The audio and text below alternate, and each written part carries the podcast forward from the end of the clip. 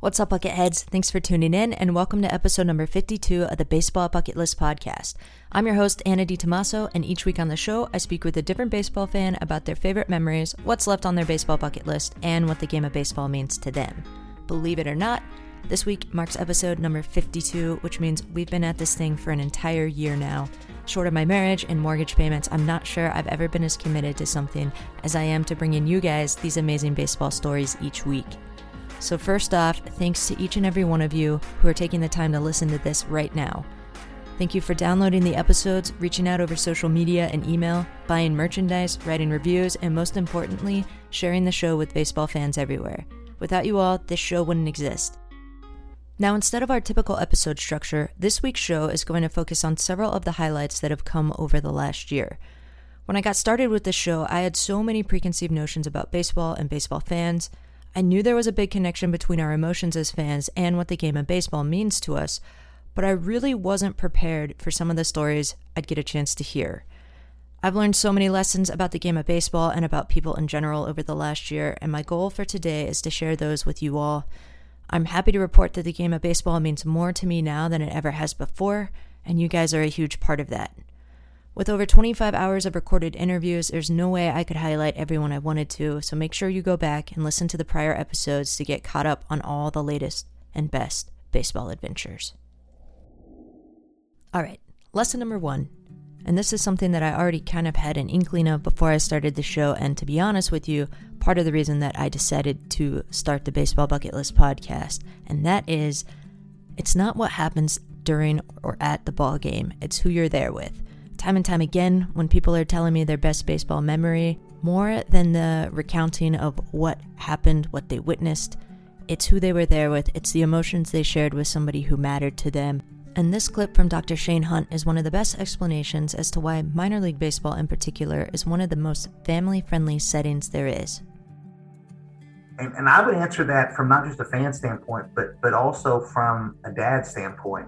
Baseball provides such a wonderful time to talk to your family. I love basketball, but you go to a basketball game and you just watch the basketball game. And that's great, but it's a very different dynamic than pointing out something funny in the fourth inning or you know telling some story in the fifth inning or taking friends or having kids at different ages whether they're rolling down the hill or whether they're keeping the score sheet and, and when you go to minor league games and you can get an ice cream and a in a little, little ball cap just be out there and enjoy life. As someone who doesn't have kids but was a kid at one point in my life, these stories about parents and children bonding over the game of baseball really resonate with me. And so here are two quick ones back to back. First up, Deborah Dando, followed by Dr. Paul Semendinger.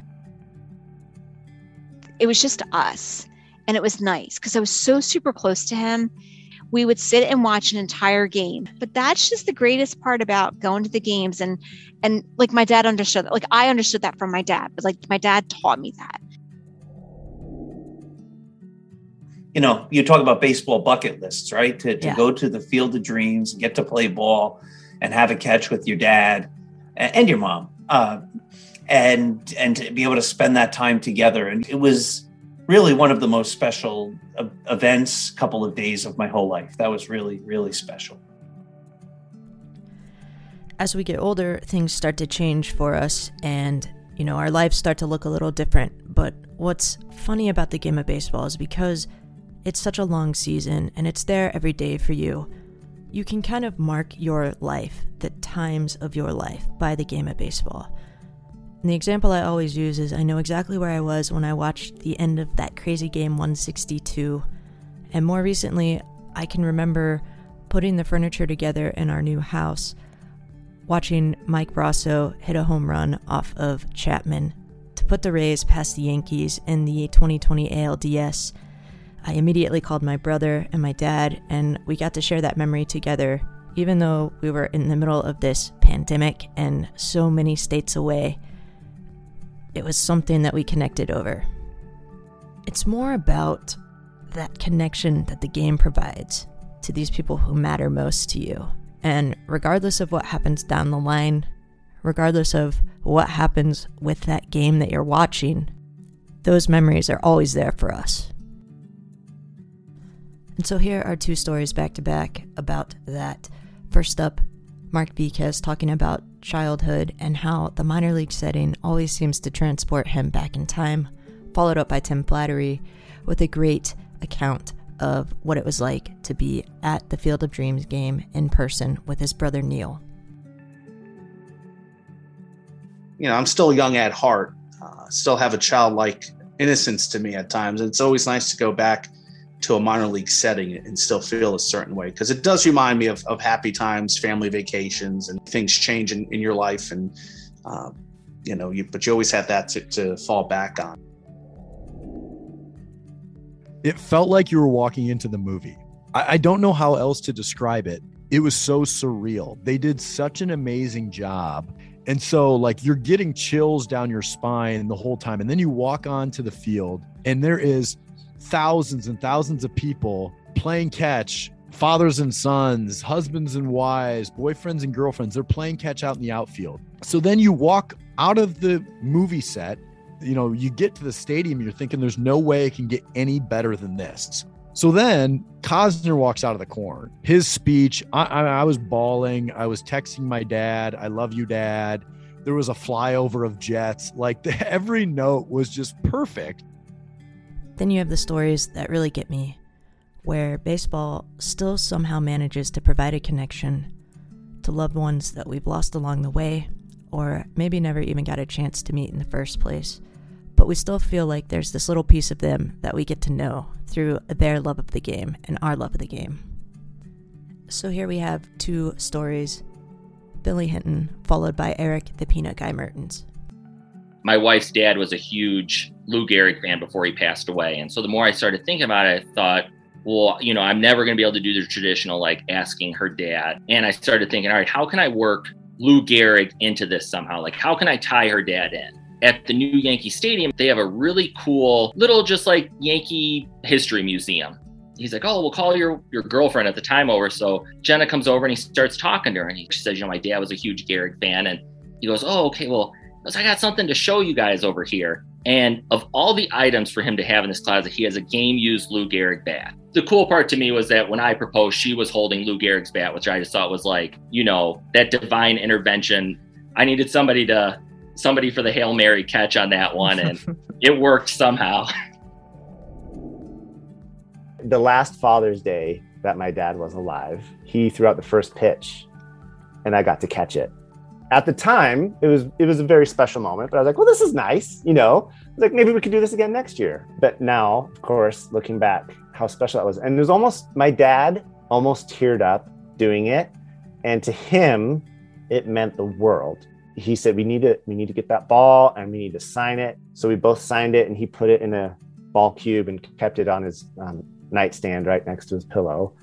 And now it's on my nightstand right next to my pillow. So that that is my favorite baseball memory and i have my good friend ann who works with the dust devils for for um, having that idea in the first place then you have moments where complete strangers go out of their way to do something so thoughtful and selfless to make a special day for you or your family and create something that we'll remember forever. Two stories here Don Miller, followed by Wieger. I turned around to the guy who had the ball and I just walked up to him and I casually said, Hey, do you mind if I bring my son up to see the ball?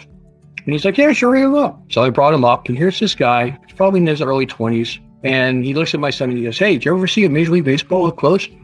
My son's like seven years old. He's like, no. So he puts the ball in my son's hand. My son's like looking at it. He goes, Does you see that smudge mark on the side? That's where the ball made contact with the bat. Then Jacob's like looking at the ball and he reaches back to hand him the ball.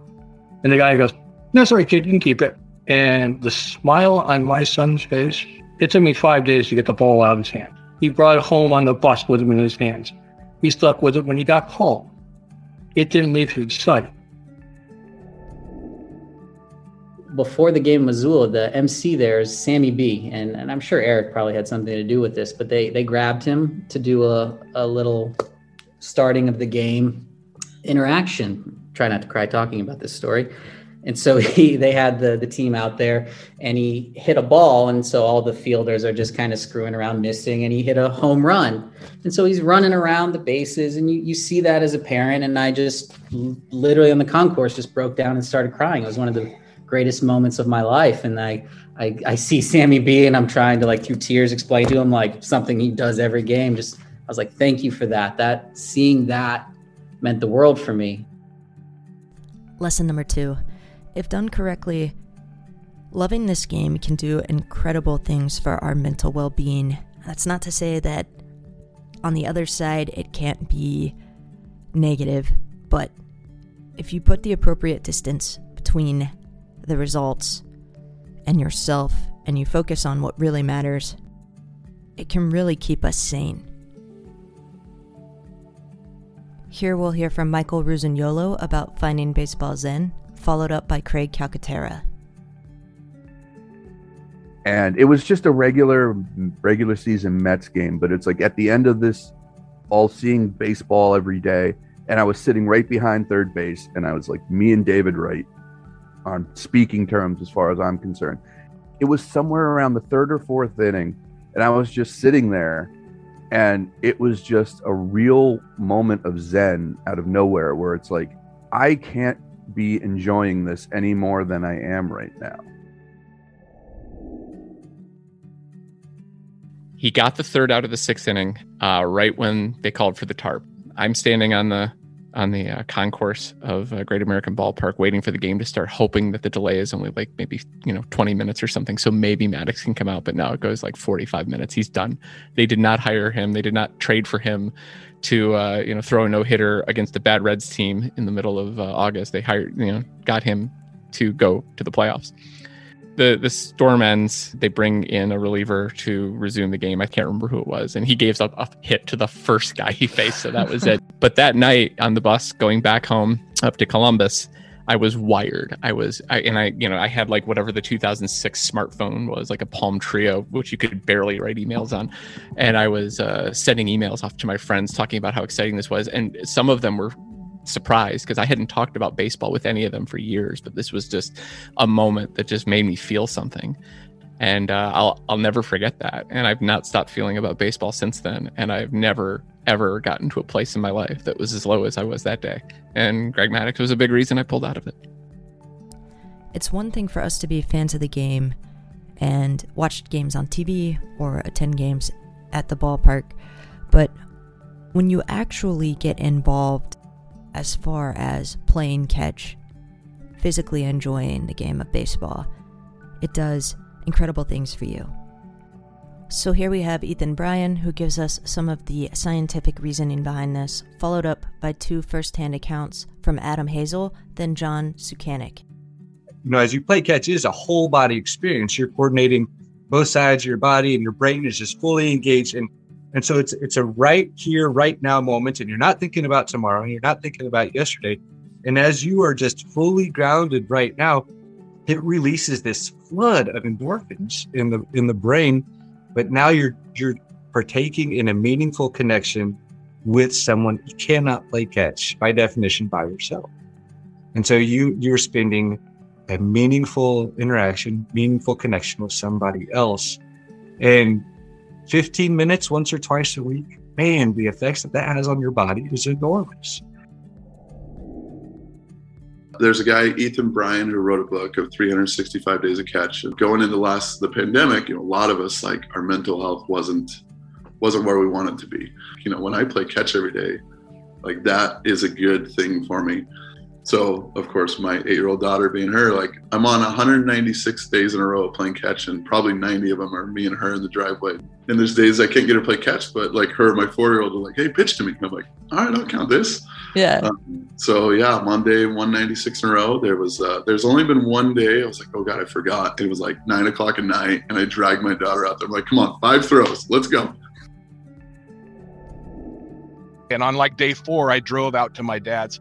We played catch in the backyard, and I'm like, like I'm 25 minutes away from you. Why why haven't we played catch more? And it just like it was emotional for me. And and my youngest son is the other cool experience where he's 17 and he's not a sports kid. He doesn't play sports, but I've dragged him out to play catch for me for the streak a couple of times. And it's turned into this where whether I do it with somebody else that day for the streak or not, we play catch almost every day. And the other day, I had a, I had one schedule. Somebody on Twitter reached out to me and was like, "Hey, I'll meet you at this park and we'll play catch." And they didn't show up. So I came home and I was like, "Well, maybe my son will want to play." And when I walked in the door, I said to my wife, "Where Where's Jackson?" And she said, "He's out in the backyard with his glove, just waiting to see if you want to play catch." And I'm like, ah, I mean, come on, like, you know, as dad and you know, 17 year old son, and at a time when he probably thinks his dad's kind of lame and breaking away from his parents. Like he's in the backyard waiting for me to play catch. And finally, Scott Mackay, who talks about the benefits of playing baseball and being on a team. It goes a little bit deeper than that, in, in that I wasn't doing much, you know, sport wise, and I needed to get to get something going because um, my father isn't very well currently. It, you know, to, to get out and just do something to get your mind off of things, it was a massive therapy. You know, you know, doing something really cool on the field or something like that, and then going back to kind of tell him a bit later on, it, was a really kind of nice fuzzy feeling. So, in some difficult times, the, the sport popped up for me, and it really showed the qualities that it's got. You know, you know that on a Sunday, right? Okay, I've got to go and travel somewhere and I'm going to be playing baseball for a little bit. In lesson number three baseball is so much bigger than the game. It's so much bigger than whether or not your team wins or loses. It's about community. It's about teaching kids the importance of winning and losing the right way. It's about loving something through the worst parts and the best parts of it and tuning in every single day because on any given day, anything can happen you can absolutely get the pants spanked off of you one day. You can lose 21 to nothing, and then you can turn around the next day and you can win a ball game. And that's so much like life in so many different ways. So here is Oscar Llarena, followed by Virgil Brooks.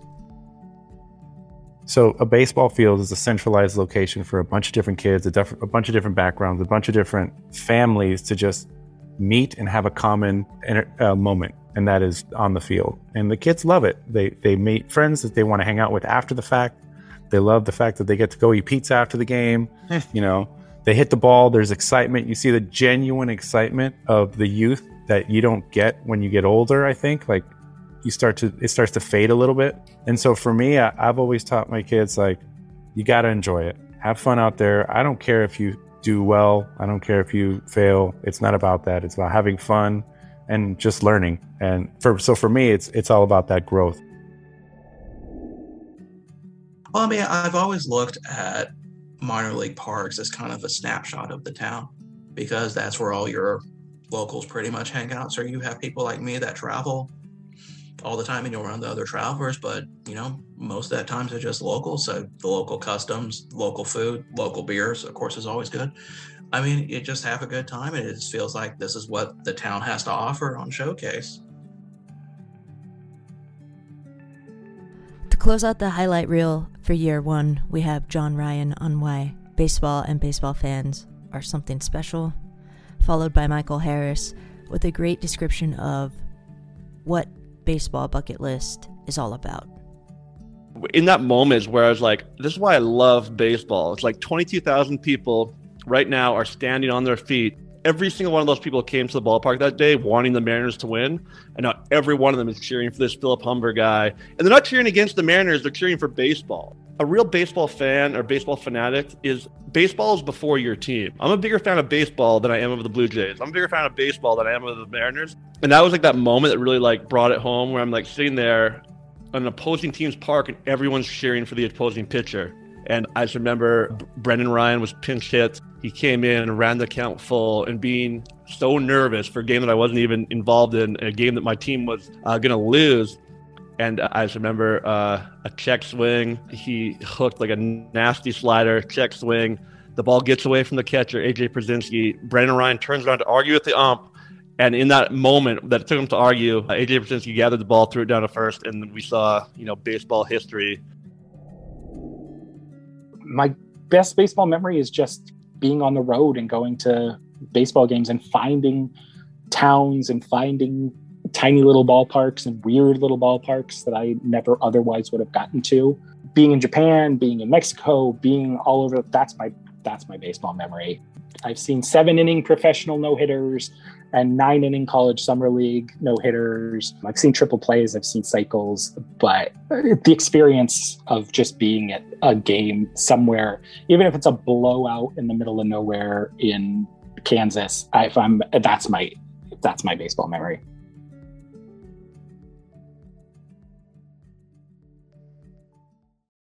And that will wrap up year one of the Baseball Bucket List podcast. Special thanks to every single buckethead who has come on and shared those baseball memories with us, and every single listener who has made the Baseball Bucket List podcast a part of their Thursday morning routine.